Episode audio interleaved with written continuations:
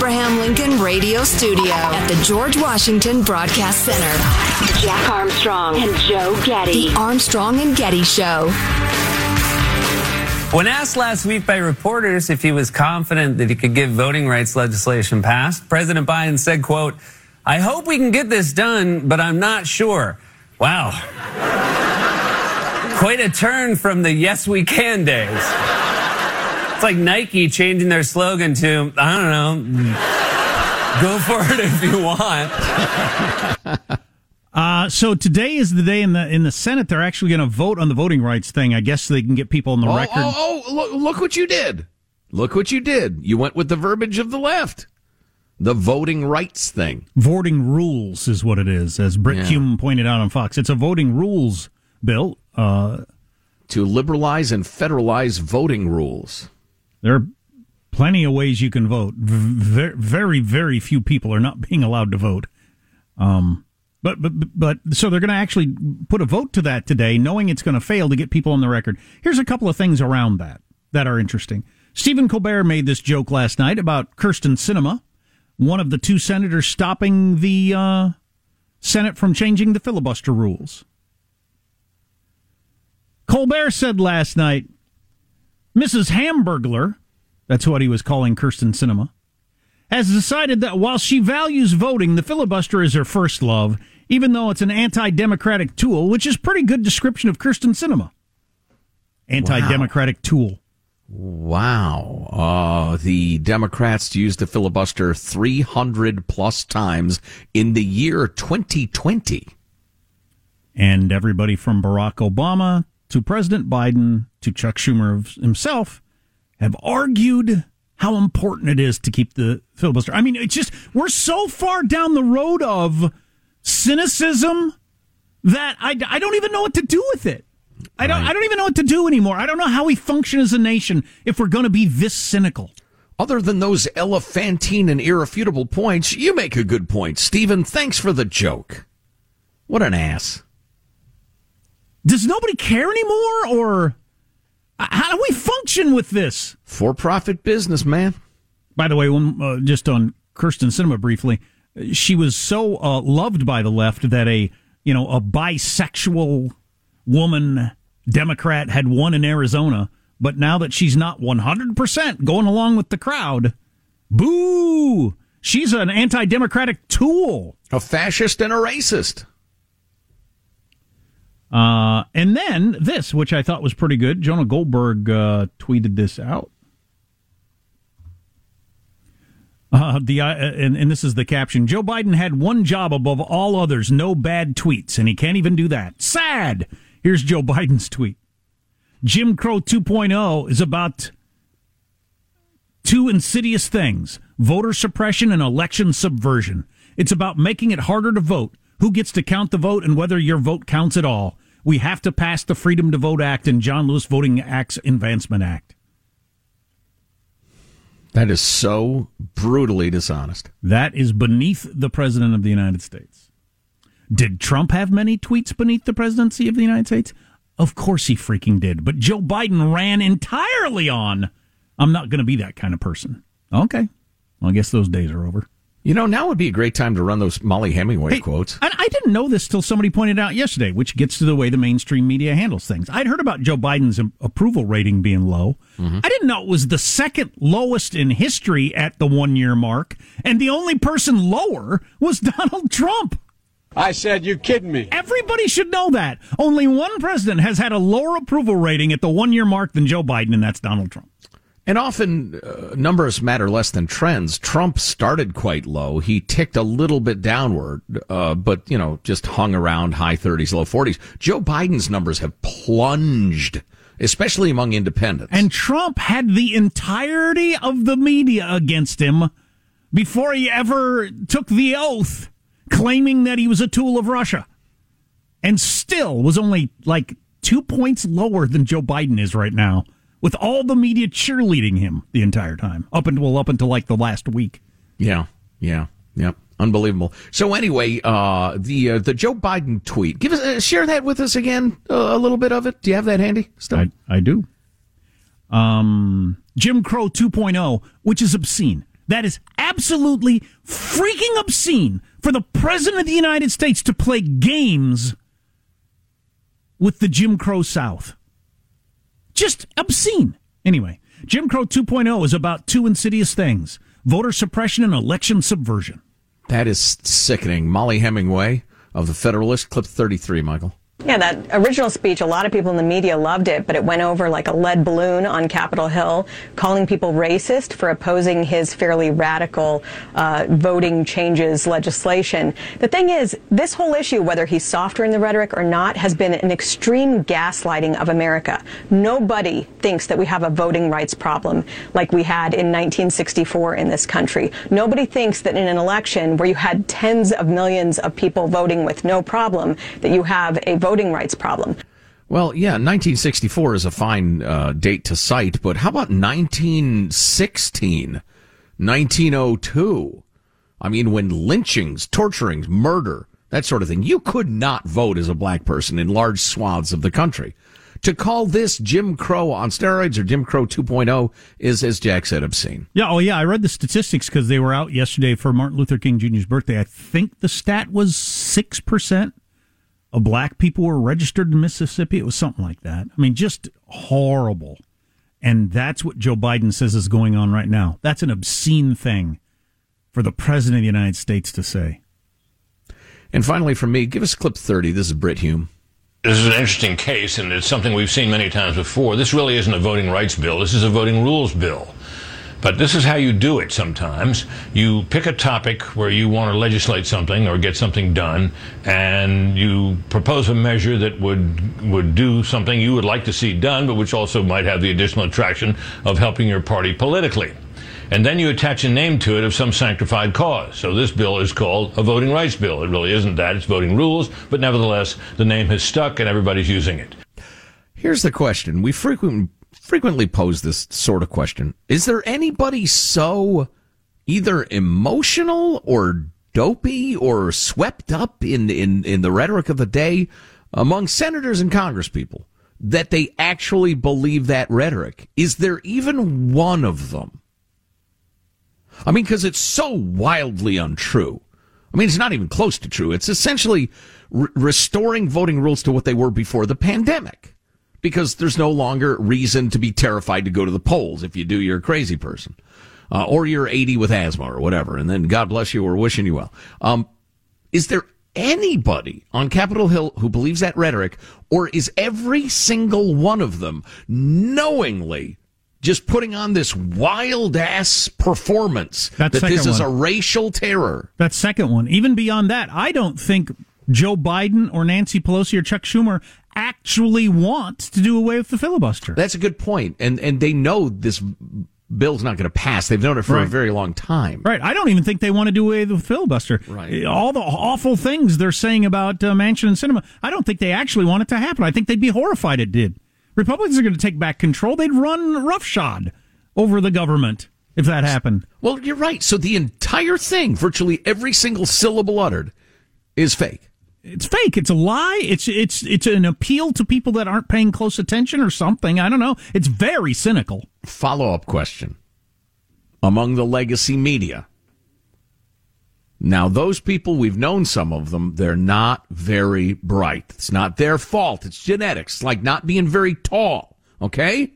Well, if Wolf Blitzer has the intelligence of like a medium-level bright sheepdog, that's not his fault. If Don Limon couldn't think his way out of a wet paper bag, that's not a reason to hate the man. But here's the question. The media that are parroting these obscenities of dishonesty and, again, minimizing the Jim Crow horrors, the media folks, how many of them believe this stuff, Jack? Or are they just willing to go along because no, it's good clickbait? I think a lot of them actually believe it. They believe that we are a white supremacist nation, and it's a bunch of white supremacists getting in the way of... Yeah, I think they believe it. Yeah, I mean, I, I, my mind is cast back to the All-Star game being yanked out of Atlanta. Any reasonable uh, examination of that, uh, discussion of that, would have said, oh, no, no, you're not going to yank the All-Star game out of a majority black city with thousands and thousands of black business owners and give it to Denver in Colorado, whose voting laws are more strict than Georgia. That would be, that would be insane. And yet it happened. So is it all explained by, he asks, knowing the answer, is it all explained by politics being the art of whipping the mob into a frenzy, then telling them which direction to go? Yeah. And everybody being afraid to say to the mob, you've been misled. Yep. Bingo. It's frustrating, man. It's scary, yeah. too. This isn't just a right versus left game. That's I, I wish there were more people willing to say that. This isn't just a my side's bad, your side, my side's good, your side's bad. It's not just that. We can't keep doing this, or it's all going to fall fall apart. Yeah, it reminds me of one of my favorite uh, metaphors, which is overused and underappreciated, that of the dogs of war. Releasing the dog, let loose the dogs of war. They don't mean like to chase a tennis ball and bring it back to you. The dogs of war is a metaphor for what war brings. Death and pestilence and starvation and the loss of humanity and, and just every horror you can possibly imagine. And the dogs of war don't come back when you call them. The dogs of race war in the United States, or feverish mobs convinced that, say, Joe Biden and a gang of child molesters led by J F K Junior, together with Trump, are going to overturn the election and bring something or other. I mean, you unleash that stuff over and over again. Or anybody who's against this bill is uh, is is uh, is uh, George Wallace, is is uh, Jefferson Davis. You unleash those dogs of of hatred and war. They don't come back when you call them. But but to get contributions, to get votes, to mobilize the mob, they're more than happy to do that. It's it's it, any oh God, politics is despicable. It is. It is so it really despicable. Is. It Seriously, really crack prostitutes and like armed robbers should look down on politicians because at least they're honest about what they're doing. I have a gun. I need your stuff or I'm going to hurt you. That's a much more admirable exchange than modern politics. Hang on to your French bulldog. They're getting stolen left and right. Is that a euphemism or a... No, just, I mean, an actual dog. North oh. Korea had, does have hypersonic missiles. Freaking scary. What about when you release the French bulldogs of war? And what a, then? And a bunch of other stuff, so stay with us. Armstrong and Getty.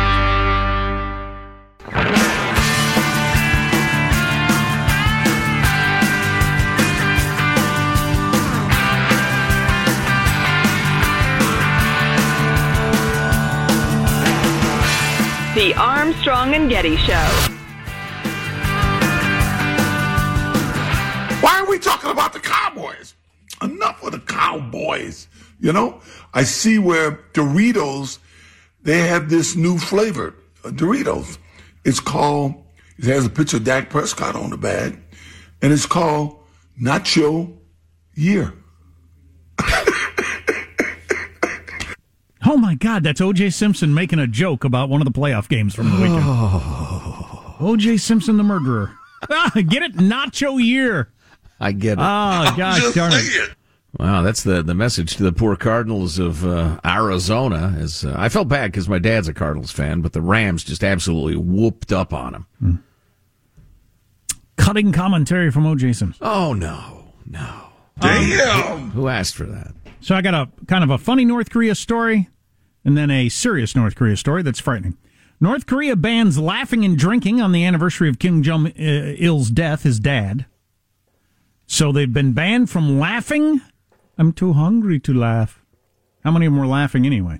Yeah. Banned from laughing or drinking for eleven days. Celebrating or honoring the death of his father. So, you know, if I'm going to get executed for laughing, I'm probably not going to drink that day to make sure I remember, you know, make sure nobody says something funny. This is serious. So we now know that back on January fifth, uh, North Korea did successfully test a hypersonic missile. Until very recently, the only countries in the world with that technology were Rus- Russia, China, and the United States. And we just found out China had, had it like a month ago. Well, now North Korea adds to the list. What? Who gave it to them? China? Eh, it'd have to be. You know, their rocket program is not terrible, but I don't think they're hypersonic missile ready. So, yeah, I'll bet China, you know, they they kept their good stuff and their kind of second-tier uh, rockets they came up with, they gave to old fathead. Last week, South Korea's Joint Chief of Staff said it detected another missile more advanced than the one reported earlier in the month, headed toward the Sea of Japan. Uh, initial reports from South Korea indicated the missile traversed four hundred thirty-five miles and reached a velocity of seven thousand six hundred seventy-three miles per hour, ten times the speed of sound. Wow. With the world having no idea that they had the technology to fire a missile at that kind of speed. Hypersonic missiles, if you're not hip to this by now, travel low and fast and cannot be picked up by the sort of radars that we've got to pick up your usual intercontinental ballistic missiles.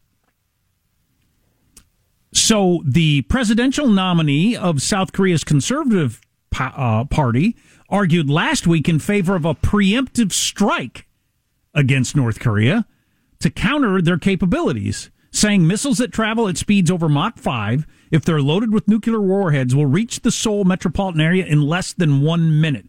Interception is impossible. In that case, the only method to prevent them is conducting a preemptive strike when we detect signs of a launch. But that's not preemptive.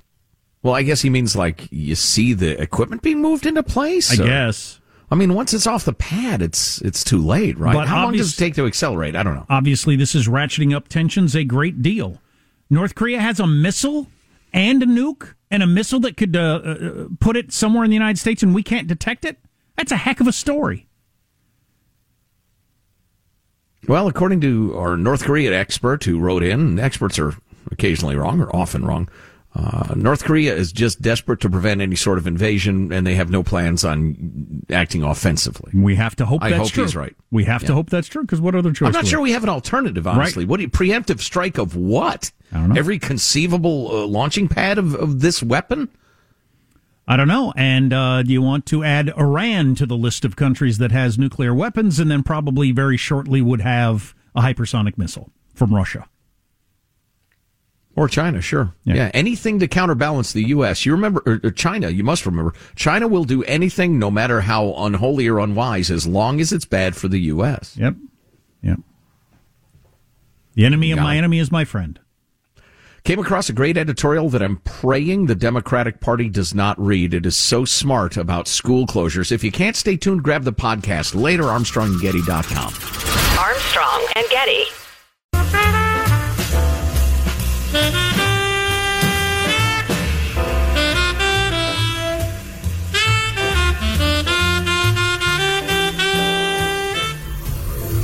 The Armstrong and Getty Show. The C D C is reportedly experiencing a massive wave of staff burnout, and even that was reported two weeks late. Americans will be able to order free at-home rapid coronavirus tests from the federal government this week. And in equally timely news, twenty twenty New Year's glasses. No frigging kidding. How is wow. not more of the media saying, wait, wait a second, isn't the Omicron going to be over right, like exactly when we get all these? And you're ordering them now? Where you been? Yeah. Yeah, I know. I know. So I came across this editorial in uh, New York Magazine, which Aren't I thought was... Uh, you fancy. I can't even remember how I became aware of it, but... Uh, It's by Jonathan Chait, and his title is School Closures Were a Catastrophic Error. Yep. Progressives still haven't reckoned with it. Sometimes you need to own up to an error, error so it's not repeated. And, you know, if I wanted to and if we had unlimited time, um, I could read you. I have a stack here of emails on the topic of the tragedy of the school closures. Uh, some are from parents, some are from uh, uh, teachers. Um, we're talking about, you know, the depression, the anxiety, the suicide attempts, the, uh, the, uh, substance abuse, uh, teachers talking about how they thought when they came back in person, it would all be better again, but the kids have lost something and it's just so different now. It's, it's, it's really sad yeah. is another reason, you know, I haven't pushed it to the top of things we're talking about. I don't want to take up your time, but I'll, right. I'll never understand how people didn't catch on to this faster.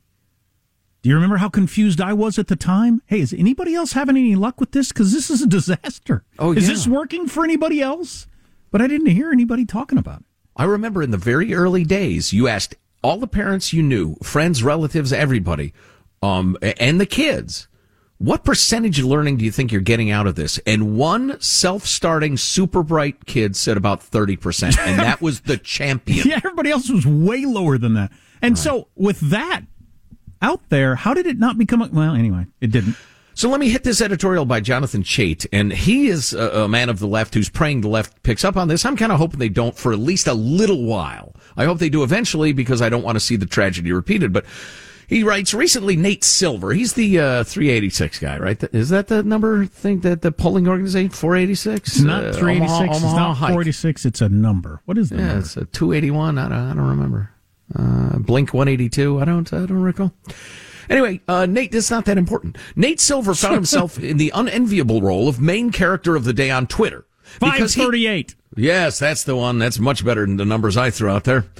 Anyway, he was the main character on Twitter for a day because he proposed that school closures were, quote, a disastrous invasion of Iraq magnitude or perhaps greater policy decision. Wow. The comparison generated overwhelming anger and mo- mockery. And Chait says it's not an easy one to defend, a fiasco that led to hundreds of thousands of deaths, et cetera, et cetera.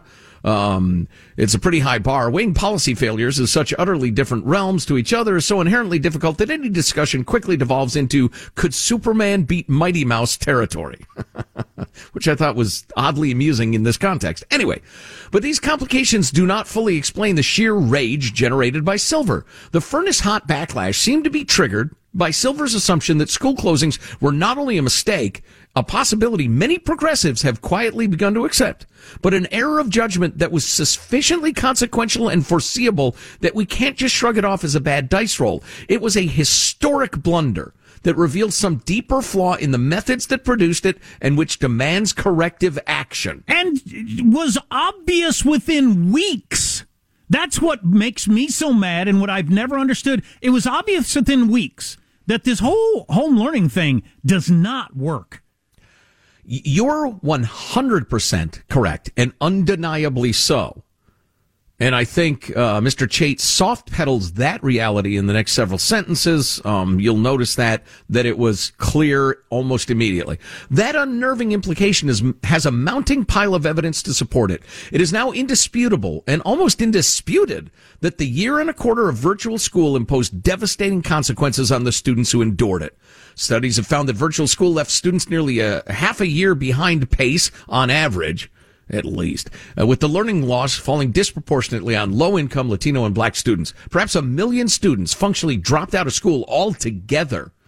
And the social isolation imposed on kids caused a mental health state of emergency, according to the Amer- American Academy of Pediatrics and virtually anybody with the... awareness of kids. The damage to a generation of children's social development and educational attainment, and particularly to the social mobility aspects of its most marginalized members, will be irrecoverable. It is nearly as clear that these measures did little to contain the pandemic. Children face little risk adv- mm. adverse health effects from contracting COVID, and there's almost no evidence the towns that kept schools open had more community spread. Wow, so that's a heck of a thing for him to say. So he's not only saying it was a disaster... He's saying a disaster that didn't even need to happen at all. It would be one thing if he was weighing it against, you know, it was dangerous, but this is worse in the long run and the balance of things. No, it wasn't even dangerous to start with. Well, exactly. He's trying to do, in fairness, a cost-benefit analysis, but there's only cost and no benefit. None. In the panicked early weeks of the pandemic, the initial decision to close schools seemed like a sensible precaution. I would agree, at least temporarily. Authorities drew on the closest example at hand, the nineteen eighteen Spanish flu. But in relatively short order, growing evidence showed that the century-old, century-old precedent did not offer much useful guidance. While the Spanish flu was especially deadly for children, COVID nineteen just the opposite, as we all know now. It is so... You know what it is? It's revealing that he has to point these things out to his lefty audience. Um, it's shocking, but interesting. By the tail end of spring twenty twenty, it was becoming reasonably clear both that remote education was failing badly and that schools could be reopened safely. What happened next was truly disturbing. And what's happened next, we'll describe to you after a brief word from our good friends at Simply Safe Home Security. They're giving our listeners twenty percent off for the New Year's on their award-winning home security. And your first month is free when you sign up for the interactive monitoring service. Wow, you can take twenty percent off your Simply Safe system and your first month is free? When you it's not very up. expensive anyway, honestly. As great as it is, it's very reasonably priced. Named the best home security system of twenty twenty-one by U S News and World Report. You go to the website, you click around, you customize it for your home. You can get free custom recommendations if you want a little help. In fact, they help you with everything, set up and everything else. You set it up yourself. So this isn't a make an appointment and be there between eleven and five and somebody will come to your home. Nope. You set it up yourself, take you about a half an hour. No long-term contacts, contracts, and no commitments. Any scumbag ever comes to onto your property and does something foul, you're going to have their picture, their license plate, and high-def camera views, thanks to the indoor and outdoor cameras. Good stuff. Take twenty percent off your SimpliSafe system. First month of monitoring free. Just go to SimplySafe.com slash Armstrong. SimplySafe.com slash Armstrong. I wish I could take any enjoyment in this lefty commentator saying that some of us were right about this, but I can't. It was too damaging to the kids. There is no pleasure at all in this. It's just maddening. Just yeah. freak. It's beyond maddening. This is going to go down in history like the um, uh, the experiments they conducted on uh, black males with syphilis. I mean, it's it's going to be that sort of thing. Like, how did that ever happen? You'll wonder. Wow, what a different time that must have been. Yeah, how did the cruelty and ignorance. How did yeah. something that crazy ever occur? Where they shut down schools? Unbelievable. So Jonathan Chait, he just went through. If you're just joining us, or you have a short memory, a short attention span, he just went through the fact that the evidence was irrefutable that remote schooling was failing miserably and that the children were not at risk from COVID. Irrefutable evidence. What happened next was truly disturbing. The left, by and large, rejected this evidence. Progressives were instead carried along by two predominant impulses. One was a zero-COVID policy that refused to weigh the trade-off of any measure that could even plausibly claim to suppress the pandemic. The other was deference to teachers' unions who were organizing to keep schools closed. Those strands combined in refusal to acknowledge the scale or importance of losing in-person learning with a moralistic insistence that anyone who disagreed was callous about death or motivated by greed. He leaves out, handily enough, the cult of Trump hatred. Right. Because that was a powerful animating force of those other things. Trump derangement syndrome. Yeah, exactly. Exactly. Social scientists have measured the factors that drove schools to stay closed last year. One study found schools with unionized teachers, more of which were located in more Democratic voting districts, were more likely to remain all virtual. Another likewise found, quote, local political partisanship and union strength rather than the severity of COVID predicted school closing. It is always easier to diagnose these pathologies when they're taking place on the other side. You've probably seen the raft of papers showing how vaccine uptake correlates with Democratic voting and COVID deaths correlate with Republican voting. Perhaps you've marveled at the spectacle of Republican elites actively harming their own audience, from his perspective. Although these people always, they can't comprehend there's a difference between vaccines and vaccine mandates. Anyway, but the same thing Fox News hosts were doing to their elderly supporters, progressive activists were doing to their side's young ones. In a big country, there are always going to be crazy people at the margins. You can measure the health of the parties by the degree to which crazy ideas are taken up by powerful people. But the Democratic Party's internal debate on school closings was making room at the table for some truly unhinged ideas.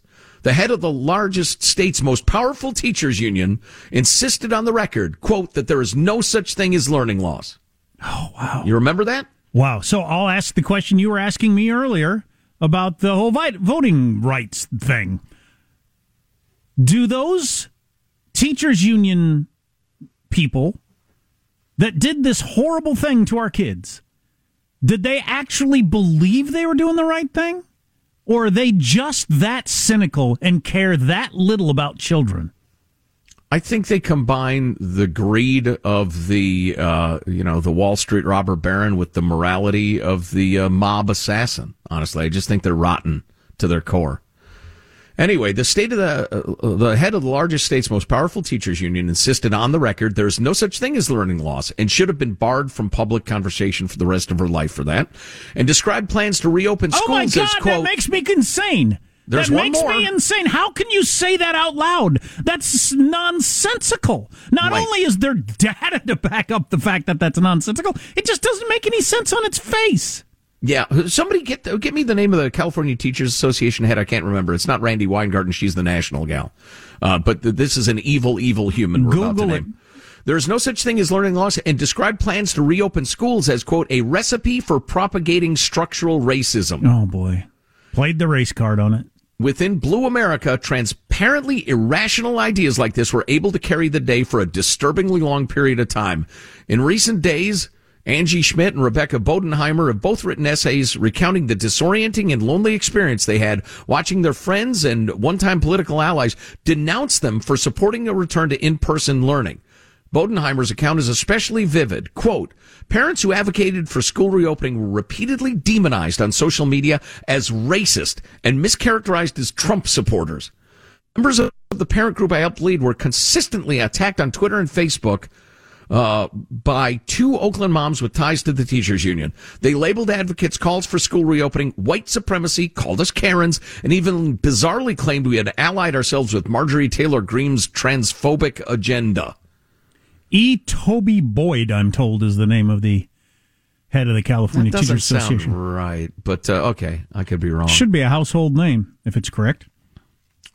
Uh, then they talk about the fall, the failed experiment of remote learning finally coming to an end in the fall of twenty twenty-one, except for a handful of so union. We've got we've got more quotes from that story. We're about out of time. Um, uh, this story makes me so angry. I I can barely talk. I can barely think about it. And if you had kids in school, you feel the same way. I know you do. Oh, so all right, don't get me started. I'm going to have to calm down. We'll be back. Armstrong and Getty.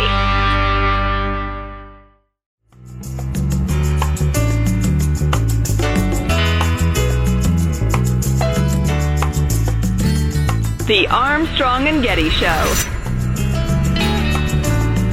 The worst thing our government has ever done in the modern era, you know, post-slavery, et cetera, is shut down the schools. It will go down in history I think as so. that. Yeah. Yep. And this uh, Jonathan Chait piece, just to wrap it up very quickly, uh, his point is that uh, most of his friends on the left haven't even discussed this. And in fact, one of the most animated conversations on the left right now is whether we should even be measuring academic achievement anymore. Wow. And, and how, much, how, how many of the the opinion makers on the left have kids? I know. I know. So uh I was going to say coming up, but let's just go ahead and do it right now. I hope you enjoy this very much. You remember Deep Thoughts with Jack Handy on Saturday Night Live? I do. Well, this is Veep Thoughts with Kamala Harris.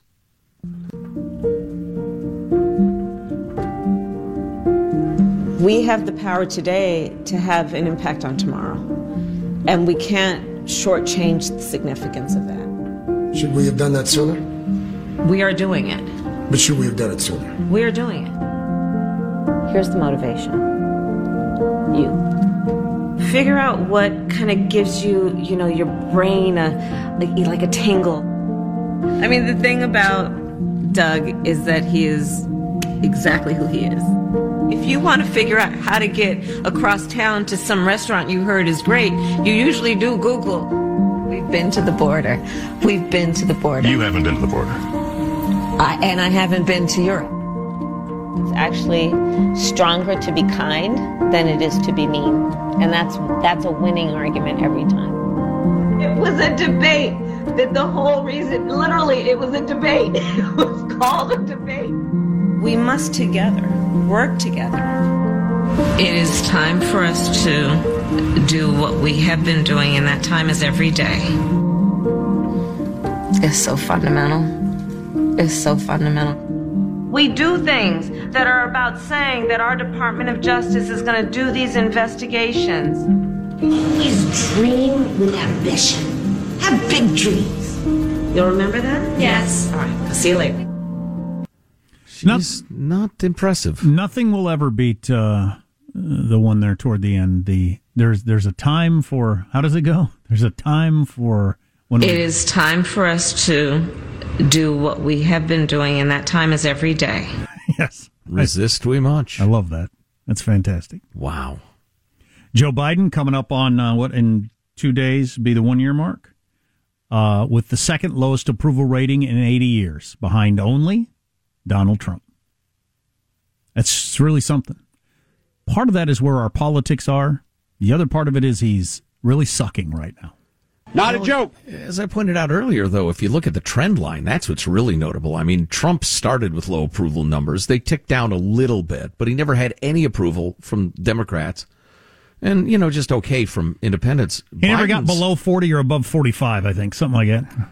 Biden's numbers have plunged among independents by like twenty-five percent or something like that. Yeah. Uh, and Democrats are just, uh, you know, they're they're trickling away a little sl- more slowly than independents, but he's losing support in all quarters. I um, I say this a lot, but I I uh, it, it bothers me some uh, cable news acts like, and maybe this is what the audience wants. Your, your whole life is determined by who's president, and everything is marked by presidencies and stuff. And I, I think living your life that way is insane. I just whatever.